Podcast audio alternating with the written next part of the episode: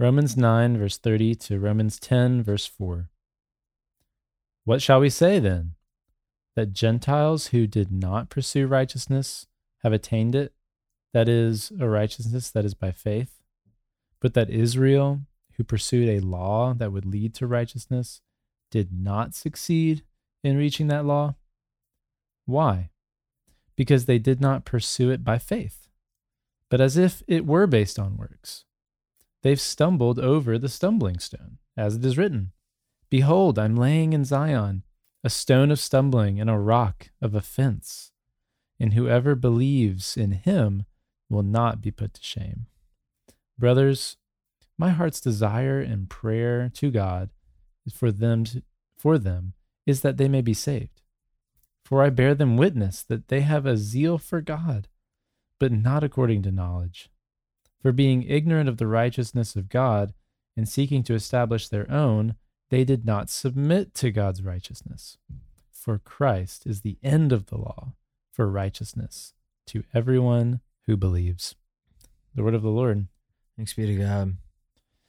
Well, uh, man, yeah, a great kind of conclusion to this part of Paul's Mhm. argument, Yeah. um, and just what he's explaining here. And um, this morning, uh, or whenever you're watching, listening to this, Mm. uh, we're we're focusing in here on on righteousness Mhm. and on faith and on belief. Um, and there's some really interesting things here that probably contradict some things that maybe you grew up thinking. Mm. Um, so, Will, what what are some things that stand out to you from this little section?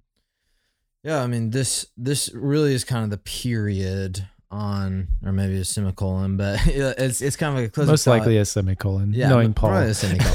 yeah, yeah, seriously, it's a little semicolon on this section about election, um, which is really largely about you know this dynamic between uh, Jews and Gentiles, and that's probably something that we didn't mention the past couple days. That's worth mentioning is Mhm. a lot of times like Romans 9 uh you know obviously it's about predestination and election. A lot of times it gets like stripped to like as though it's exclusively talking about like as it re- pertains to us today.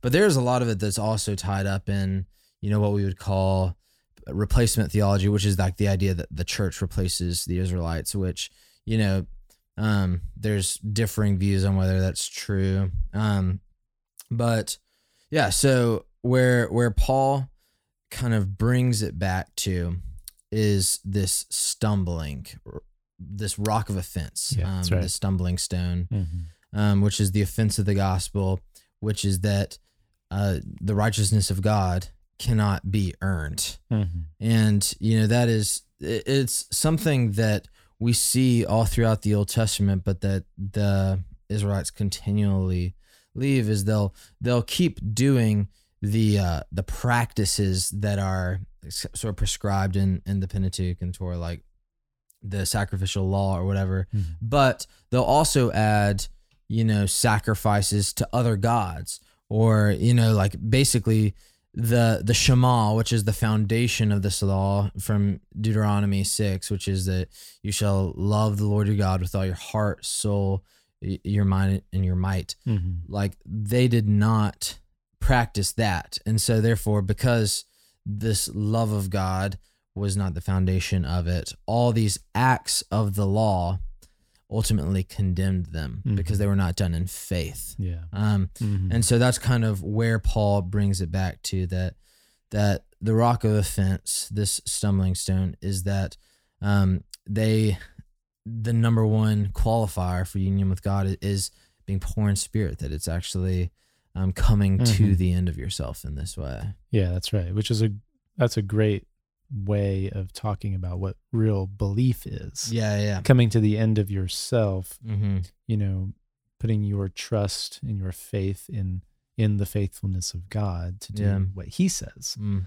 Um and and and so, you know, a lot of times maybe people would think, yeah, Israel was saved by their obedience, but we're saved by faith and like Paul pretty clearly right here is actually saying no, that's not the case. Yeah. that's not how the law works. Mhm. Um, it's it's this stone of offense Yeah. that ultimately humbles us and and reveals to us, as Martin Luther often talks about, um, how sinful we are, Mm. how in need of a savior that we are, Mm-hmm. and that the righteousness though that we need, the righteousness of the law, Mm-hmm. um, is is gifted to us because of Christ, because of what He's done, Mm. and and that's good news. Um, not that the law is bad. The law is not bad. It's from God. It's holy. It's good. Mm. Um, but but we are not. but that's okay. God Absolutely. accepts us through Christ's righteousness. Absolutely. that's good. You know, I watched. Um, I'm sure you've seen this. Have you seen the Alistair Begg, the man on the middle cross? So good. dude, so good. But I, I watched that the other day. You gonna do a accent? Yeah, yeah. I'll Okay. do my best, uh, like Irish accent or whatever. No, but and you should look that up. Your your ODR homework for the week is, is or for the day is the Alistair Begg Man on the Middle Cross That's on right. YouTube. But he he kind of talks about like this. What a great image of salvation. You know, and, and like if you had to give an account at the gates of heaven of like why should you be let in, if Mhm. if your response starts in the first person, you're probably off base. Like if it's like, well, I believed this, you know, I had faith in like blah blah blah. Whereas, you know, if you think about the man on the the middle or sorry, the other the man on the side cross who was Mhm. crucified with Christ, Mm-hmm. you know, when he got to heaven, if they asked like, what was what did you believe about the doctrine of justification? Mm-hmm. And you know, all these things like he would have just been like dumbfounded Mm-hmm.